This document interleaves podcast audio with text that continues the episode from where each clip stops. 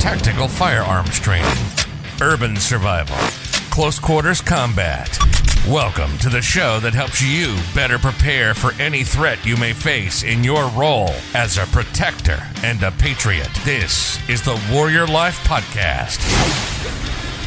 It was General George Patton who was often quoted with a variation of a speech that he gave during World War II. And he was saying that the object of war is not to die for your country, but to make the other bastard die for his. I remember that from being in the military. We used to we used to say that all the time. and it's not that far off a, of a stretch to adapt this same concept to the civilian defender who will stop at nothing to keep themselves and those they love safe from the violent predators that are on our streets and invading our homes.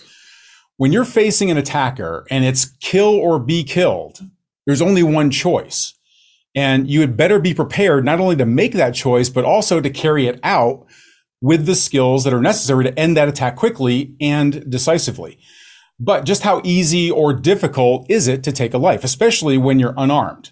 So what targets and counterattack strategies can you use to defend yourself and your family if you have no choice but to potentially take someone's life to save your own? So that's what we're here to find out. So, hey, everybody, this is Jeff Anderson, Executive Director of WarriorLife.com and the Warrior Life Academy. And with me today to talk about life or death combatives is someone who's been on our show many times over the years, and he is a leading authority in street combatives, Damian Ross. Damian, welcome back to the program, man. Hey, man. Uh, really great to see you again and fantastic being here. Thank you again for having me on. Appreciate it.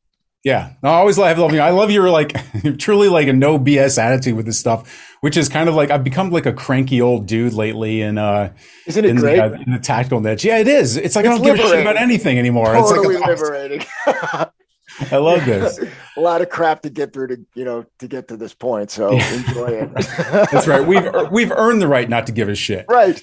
Yeah. Uh, listen, everybody, if this is your first time checking out Damian's work, his background runs the spectrum of a lot of different fighting arts out there, from his entry as a star collegiate wrestler to black belt ranking in several traditional martial arts, as well as expertise in armed and unarmed lethal combative systems that are grounded in like the World War II trench fighting strategies as he was mentored by the late and the legendary Carl Cestari. Now, I've been following Damian's work for years, and there are basically way too many videos and courses on his website that I could ever talk about here on the show. But what's always stood out for the most to me for uh, for Damian's training is he really does have that no bullshit approach to training people in how to end a fight as quickly as possible with whatever it takes, even if that means taking an attacker's life in order to save your own. So to go check out more of Damian's training, make sure you visit him online over at Street Defense Training com. All right, Damian. So let's go ahead and dive into this. Um, the first question I have for you around lethal combatives is is about the legal and the moral angle when it comes to lethal force. So, sure. what does everyone need to know when it comes to lethal techniques, and when would you even use these types of methods?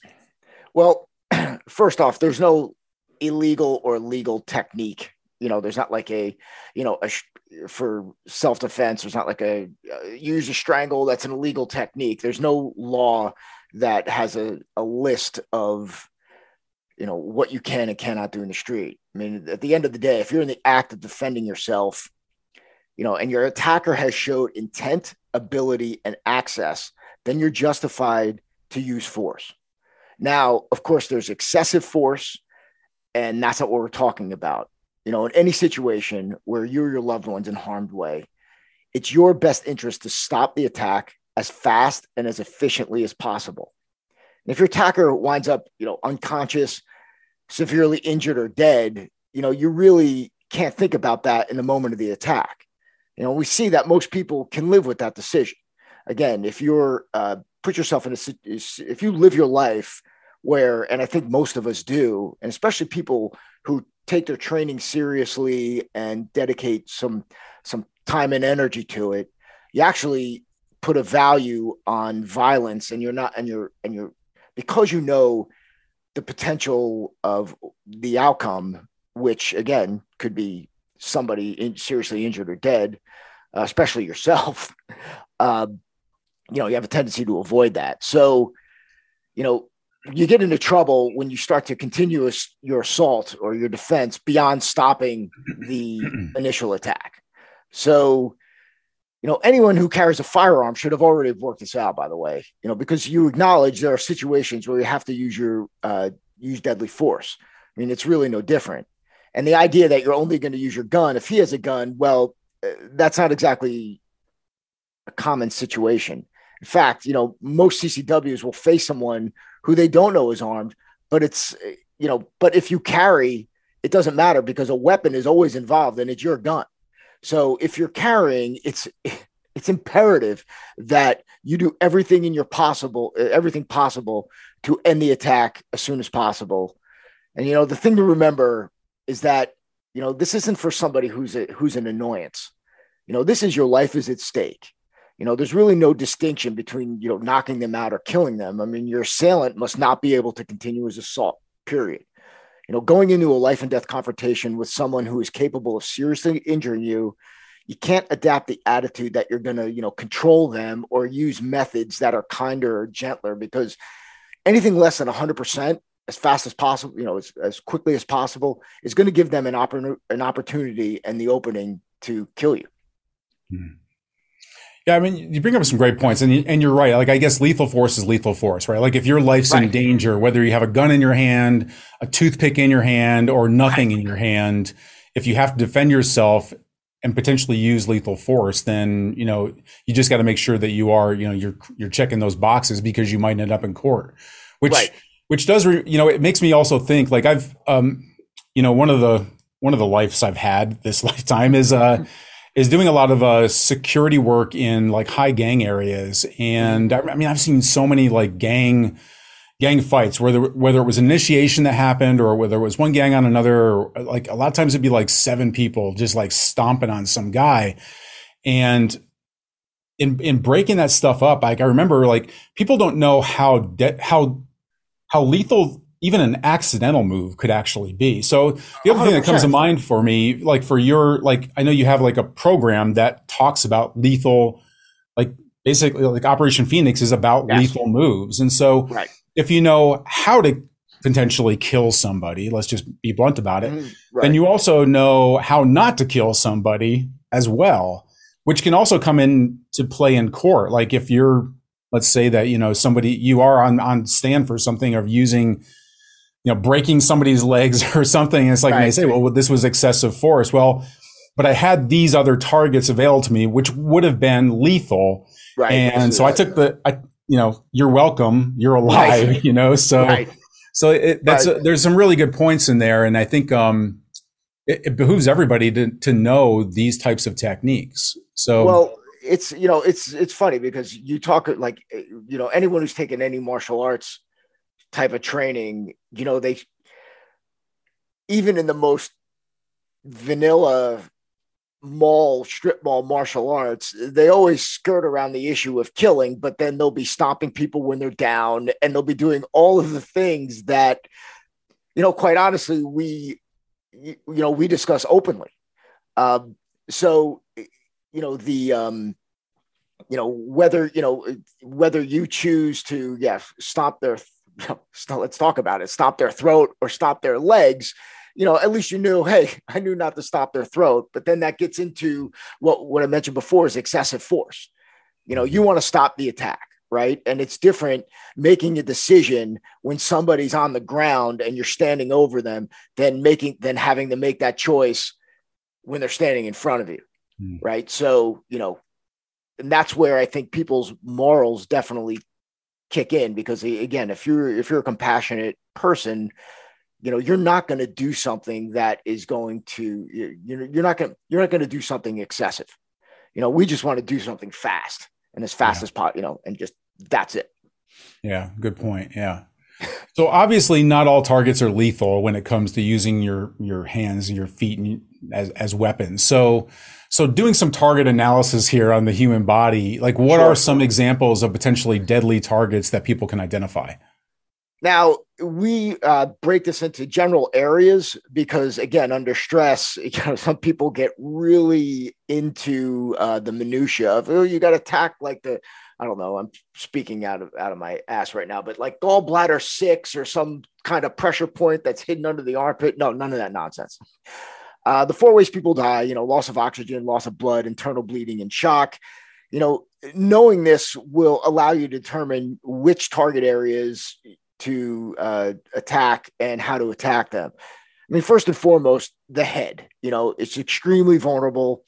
The brain sits in a brain pan. It's attached to the skull by a thin, very thin membrane.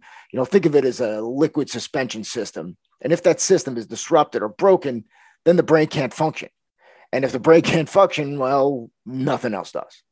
You know, to achieve this, we have to cause cerebral shock. And simply put, you want the brain bouncing around in the brain pan. And you can do that, you know, and if you can strike with enough force, either the linear or rotational axis, when you say linear or rotational axis, see, I brought my little handy dandy uh, head here.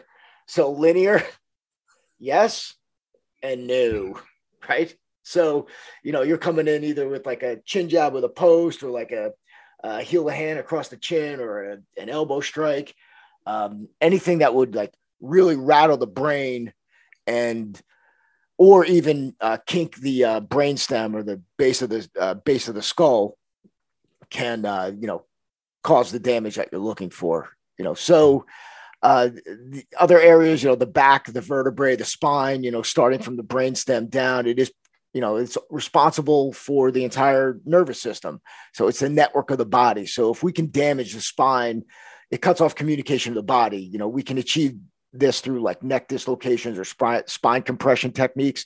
Of course, you got the air airway respiratory system. You know, this is the direct uh, this is the direct entry to stop someone from breathing. You know, along the sides of the neck, you have the carotid artery and the vagus nerves. You know, these are the conduits uh, conduits to the circulatory system, including the heart. Of course, the throat windpipe is another preferred target. An edge of hand strike or any variety of combative strangles will get the job done. You know, also there's you know the good old tried and true testicles you know now the problem that i have with how people practice this i mean you got to keep in mind they either got to be smashed into the pelvic bone or grabbed and crushed you know many people practice you know just striking at the testicles which you know, really doesn't work because you got to think of them as a speed bag and they're actually designed. I'm gonna do my little testicle impression here to slip and move, right? So, I mean, that's why they're there. It's funny. Like when we were, when I started training in judo, I noticed like all the, um, you know, the, the Japanese, you know, the guys who were really into it and, you know, especially the guys that came from Japan, no one wore underwear. They're just free ball. And they're like, I'm like, why? It's like, well, you know, because when the, again, you don't think of it as a striking art, but if you know anyone knows they're coming in for like Uchimata or inner thigh throw, I mean, you catch a lot of calves and chins in that area.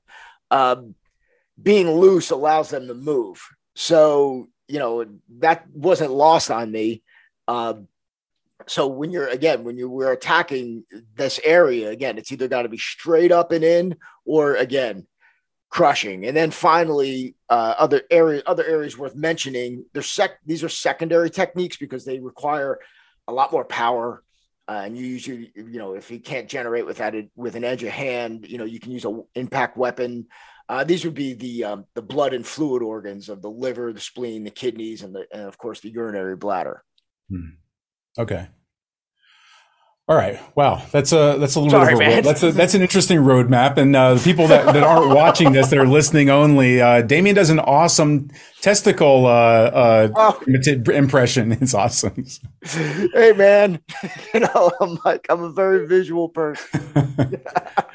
uh, Damian, one of the areas that you cover in the Operation Phoenix training is what you call ocular shocks. Yeah. Which, frankly, Sounds awesome. It just sounds completely badass just by the name. So, right. so what are ocular shocks, and what's an example of how somebody can use this strategy in like a real life or death attack? So, these are obviously uh, from the word ocular. These are techniques that attack the eyes and the face. Uh, first and foremost, even the um, even the the slightest amount of um, uh, anything towards anybody's face, the natural reaction is to you'll get a reaction of them. So at their at their I guess at their uh, you know at the least effective, you'll get a distraction or a uh, a blink to get them off course, so you can follow up with a stronger technique. Uh, the uh, you know you won't be able to, and you see this a lot where people will be like, you know, poking somebody's eyes and thinking they're going to end the fight. No, the reality is people move their head, people, um, uh, you know, squint and react. So uh, those aren't really going to do the job. But to really get that ocular shock, uh, you have to secure the head and get into the eyes and you get deep enough into the eyes like driving one of the techniques we'll teach is driving the corner of the eyes and i know now that for recording purposes again i've got a little dummy here that i'm demonstrating on but like gripping behind the ears driving into the corner of the eyes and digging deep into the eyes while you're shaking and banging that head either you know rattling it as a distraction or banging it off the ground or any other hard surface or wall mm. um, this is what we're really talking about. You can use your, you know, uh, your your uh, thumbs. You can use your chin. Uh, you know, when you're up close and personal, uh, getting that, uh, driving that uh, dr- into the eyes deep enough where you're causing instant shock to your attacker, and that is, you know, that ends it, and mm. that's the ocular shock technique. And when we do an Operation Phoenix, we give you a couple options of how you can do that, and like the uh, like the thumb, the double thumb gouge with the ear anchor that I mentioned. Yeah.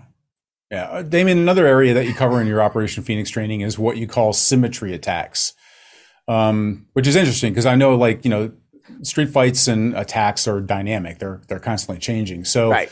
Can you explain what that means for those people that are that are listening or watching, and maybe give an example of how this would be used when you're justified for lethal force? Sure. A symmetry attack is anything that can, you can do to both the front and the back of the body, or really anywhere on the body. So take the chin jab we talked about. You know, from the front, you could connect with the chin, but from the rear, you can hit the base of the skull, both of which will cause damage. And more importantly, they're not going to cause damage to you. So the ability to practice you know, symmetry attacks and symmetry techniques is extremely important because it it cuts down you know what you have to train and what you have to practice. So now you only have to get good good at or proficient at like let's just say four techniques than being like okay at eight. Plus, like as you mentioned in the uh, you know the in the fracas, if you will, you know there's a you know a lot of movement and even you know let's take a punch for example if I go to punch somebody in the temple or the ear or the jaw hinge, and then they move just a couple inches, not even, they just turn their head a little bit. Now I'm punching their skull, which means I'm shattering my knuckles. You know, I mean, it's a very good chance. And even though I spend a lot of time conditioning my hands, uh, it's more for therapy hitting the makiwara than anything else. But the, um, you know, the reality is now, uh, you know, you've got, you know, you've got uh, a hand that's incapacitated. And if you carry a weapon, you know, now how are you going to operate that weapon system with a mm-hmm. broken hand? So having separate techniques for the front and back of your attacker, you know, also leads to, you know, leads to confusion.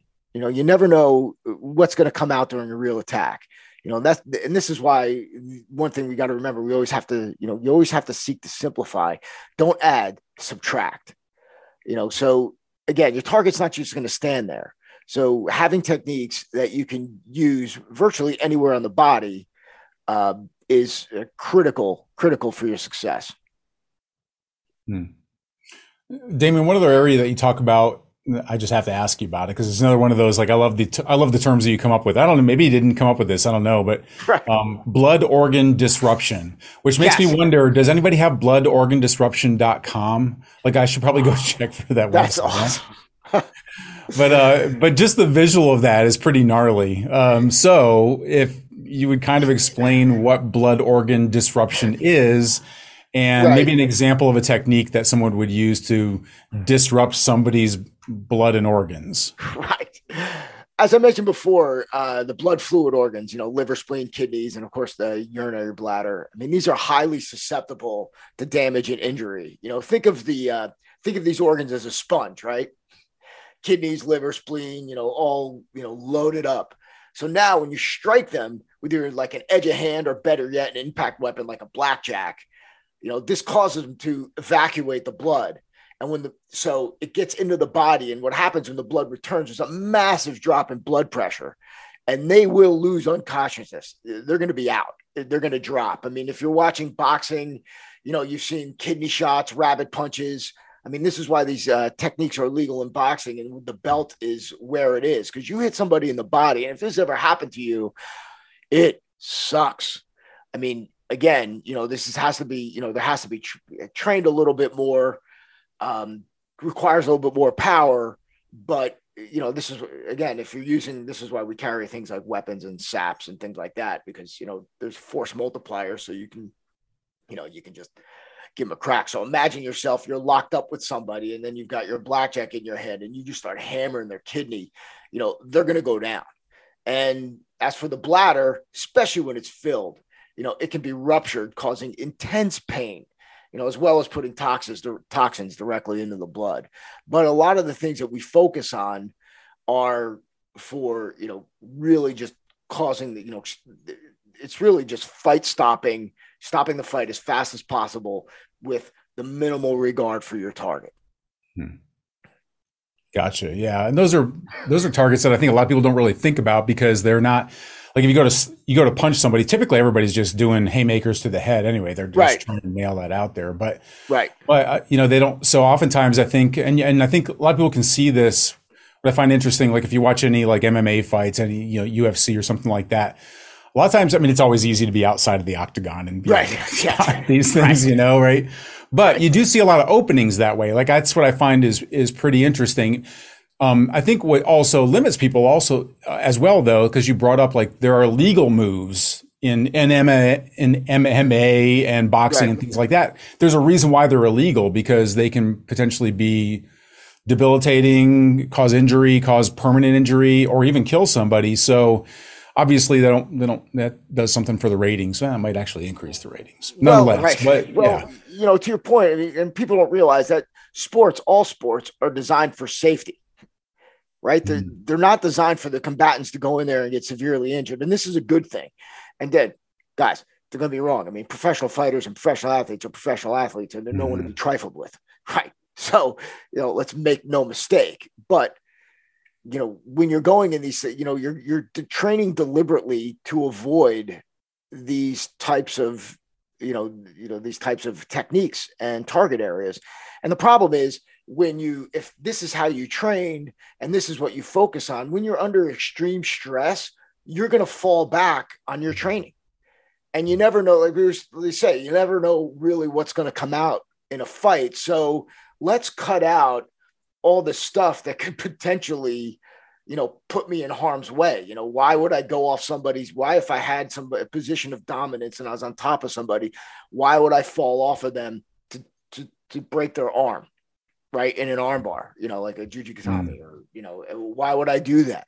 You know, when I could ground and pound him and just freaking and finish it and get the hell out of there, stand up and finish him with my boots. So this is why you know we've got you know this type of specific training because again we're talking about life or death. And you know it's man you know when you're under stress as you know and i know you know you see some interesting reactions right of people. It's like why the hell did you do that? It's like I, I, don't know. Like i know we always talk about you know a, the california highway patrol years ago. Eh, you know you probably heard this story because we all have in shooting where when they go to the range they were using revolvers and they would dump their brass and then bend over to collect it. And what was happening is that during a gunfight you know some guys were doing that and leaving cover to pick up their brass. So you know these muscle uh, memory that we program into us is you know so hypercritical uh, you know if we in high stress.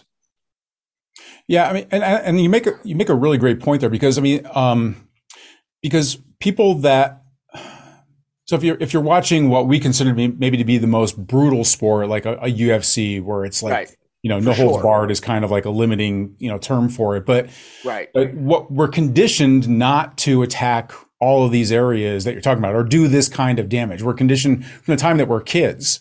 Right. And then we watch sports online. We, we think that it's like real it's real fighting and it's really not fighting. I mean, you're like to your point, like they're incredible athletes, but we're watching like they're not doing the brutal things. They're not shoving their finger into somebody's eye as deep as they possibly can. Right. And so we really don't have a lot of exposure to those types of techniques. And so when you get in a fight, you don't really have anything anchored in there to draw from as a tool in your toolbox to be able to bring it out when you actually might need it. I think, right. you know, people that know, people that take, you know, firearms training that carry um, that's a, a little bit different, but still, when it comes to hand to hand training, unless you really know how to do it, um, practice a little bit in how to do it, at least at least the knowing now, at least watch something to understand the concept of it and that these things right. are deadly, I think is is really really critical. Um, so yeah, I mean we've gone over a lot of stuff today. I mean, um, listen everybody, the Damian's program that covers specific. I mean, there's he has a lot of programs out there. So if you go to Street Defense Training dot com. That's going to take you over to his main website. You'll be able to check out some of the videos that he has there, as well as all the courses and, and everything there.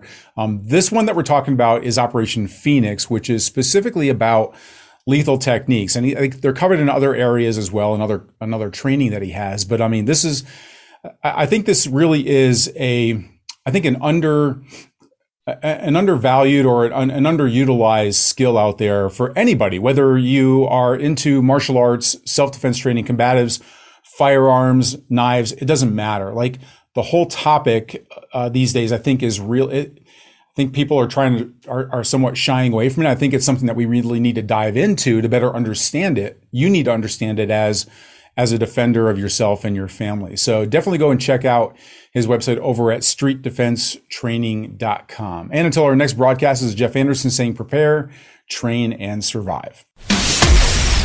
You've been listening to the Warrior Life Podcast. We hope you've enjoyed the show. You can help us spread the mission of self reliance and self protection when you rate us and leave us a comment wherever you enjoy these podcasts. And don't forget to check out our posts and videos on our social media channels. You'll see a full directory when you visit our website at www.warriorlife.com.